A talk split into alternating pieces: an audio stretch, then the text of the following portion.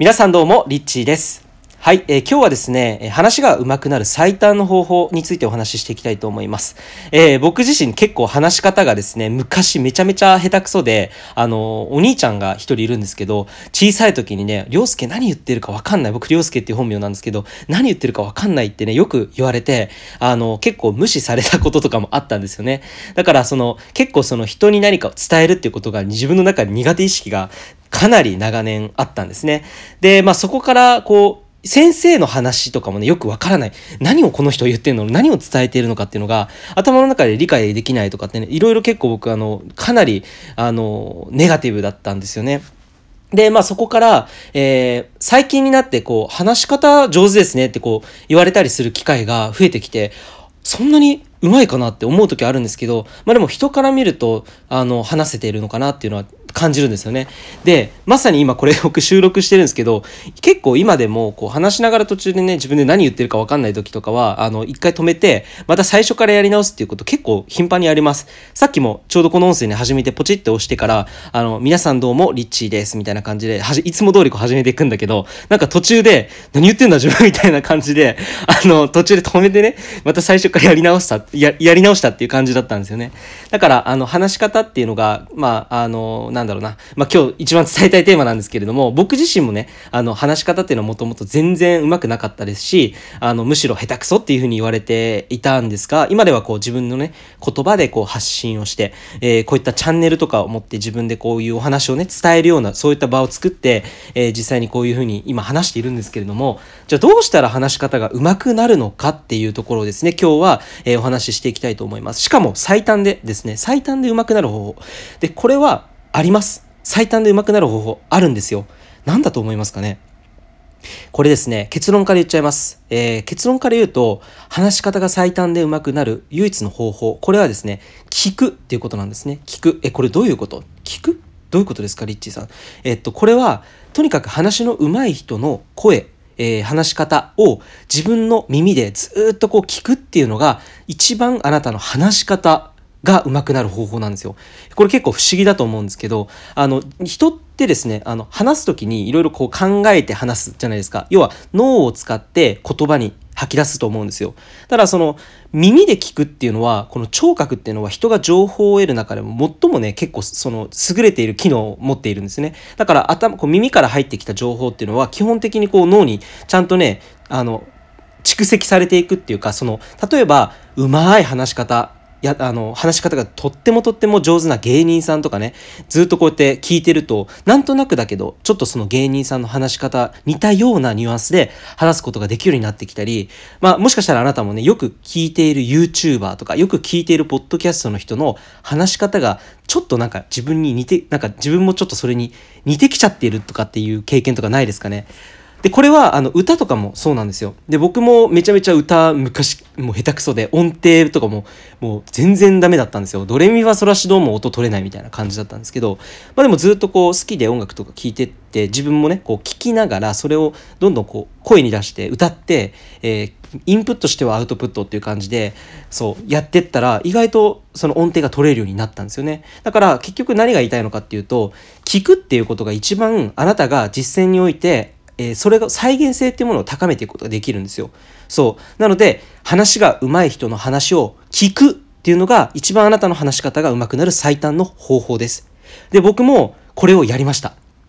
どれぐらい、どれぐらいやったのかっていうと、あのね、大好きな、えー、ポッドキャストっていうかね、僕はちゃんとその音声を購入して、あの結構巨額な金額を、えー、払って半年間のそういった、まあ、プログラムとかっていうのを買ったりしていたんですね。で、まあ、それは何のプログラムかっていうとこれは別にこれじゃなきゃいけないとかそういうことではないんですけれどもあのコピーライティング技術ですね。コピーライティング。要は、まあ、その文章を通して成立をするっていうプログラムがあるわけなんですけど、まあ、世の中にあるものっていうのは全て、まあ、文章とかね、皆さん広告とか見たりとか、なんかのそのページを見て、あ、いいなって思って買ったりする。そのページを書いてる人が、そのコピーライターっていうふうに言われているんですよ。で、その人たちっていうのはとってもね、言葉を使うのが上手なんですよね。で、人がこう物を買いたくなるような言葉っていうのがすごく上手なんです。で、僕はその、えー、ある有名な日本に沿ったコピーライターっていうものを、コピーライティングっていうその、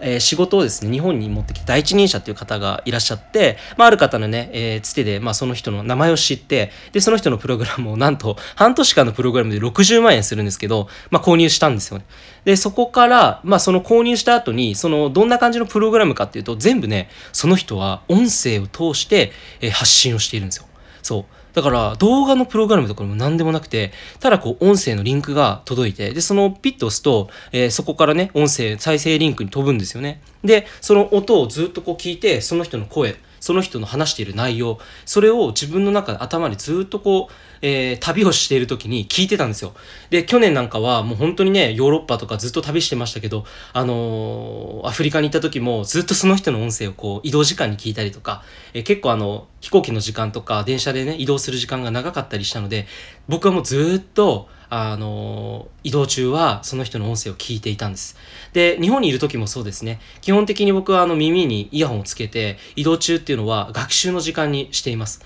で、学習する時にやっぱり話し方が上手い人っていうのは、やっぱり人気なんですよね。だから YouTuber とかでも結構やっぱりあの、人気な YouTuber って基本鉄則みたいなのがあるんですよ。それは何かっていうと、話し方が上手いっていうことなんですよ。で、これ話し方が下手くそになっちゃうと、やっぱりね、人ってね、またこう聞きたいなって思えないんですよね。このまま聞き続けるっていう選択をしなくなってしまうんですよ。で、それがまあ YouTube でも明らかにね、えー、YouTube の広告って、あれも、なぜ YouTube さんが、あの、そういった機能をつけて、そしてどういう基準でそれをね、えー、その、お金を払うのかっていうと、まあ、Google ですね、詳しく言うと。えっと、その基準っていうのが、視聴維持率なんですよ。これはつまりどういうことかっていうと、その一つの動画をどれだけえー、人の人が長く見たのか。だから途中で、あ、つまんないなって言って、2分ぐらいでね、ピッてやめちゃったら、その人の視聴維持率っていうのは、えー、2分、とっても少ないっていうような評価になってしまうので、まあ広告もつきにくかったりとか、広告収入がなかなか入らなかったりするわけなんですよね。っていうふうに、その、結局は、その話し方が上手い人に限って、やっぱりちゃんと広告も、えー、ね、こう、ついてお金がちゃんとこう収入として入ってくる。だから、ある、まあ、ユダヤ人大富豪の教えという本が、有名なね、ベストセラーがあるんですけれども、まあ、その本の中でね、ユダヤ人の成功者の人が語っています。えー、優れた成功者っていうのはみんな話し方が上手と。だから、スピーチ、そのスピーチっていうのは話し方の能力ですよね。それを身につけることは、えー、あなたの人生において、その成功をつかむためのね、一つの方法である、まあ、一つのその鍵であるっていうふうに、えー、その本の中にね、書いてあるんですよ。えっと、なので、まあ、話し方っていうのはとっても重要です。えー、どれだけ重要かっていうと、やっぱり人生、あなたが、まあ、これから、この今、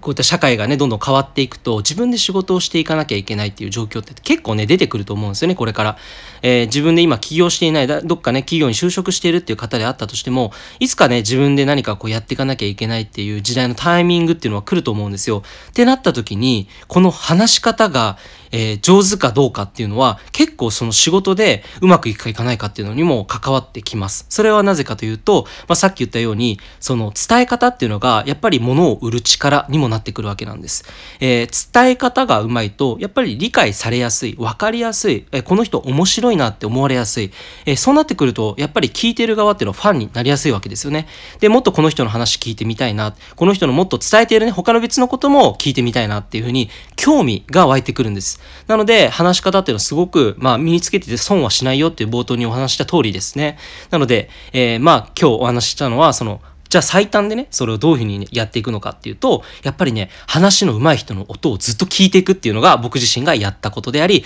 皆さんに今日お勧めしたいことです。えー、ぜひ、あなたの中でね、えー、一つ僕からの、まあ、最後のポイント、おまけでね、お伝えしたいと思います。えー、あなたがこれから、えー、自分の好きなね、分野をまず見つけてください。そしてその好きな分野の中で成功している人を見つけてください。で、最後にその人の話を音声とかでずっとこう聞いてみてください。そうすると、まあ、モデリングっていう心理学の用語があるんですけど、まるでその人のようにね、自分も話せるように、えー、なってくるので、そういうふうに脳がね、切り替わっていくと、より、えー、話し方がね、上手くなってくると思いますので、ぜひ、えー、今の3ステップやってみてください。ということで、リッチーでした。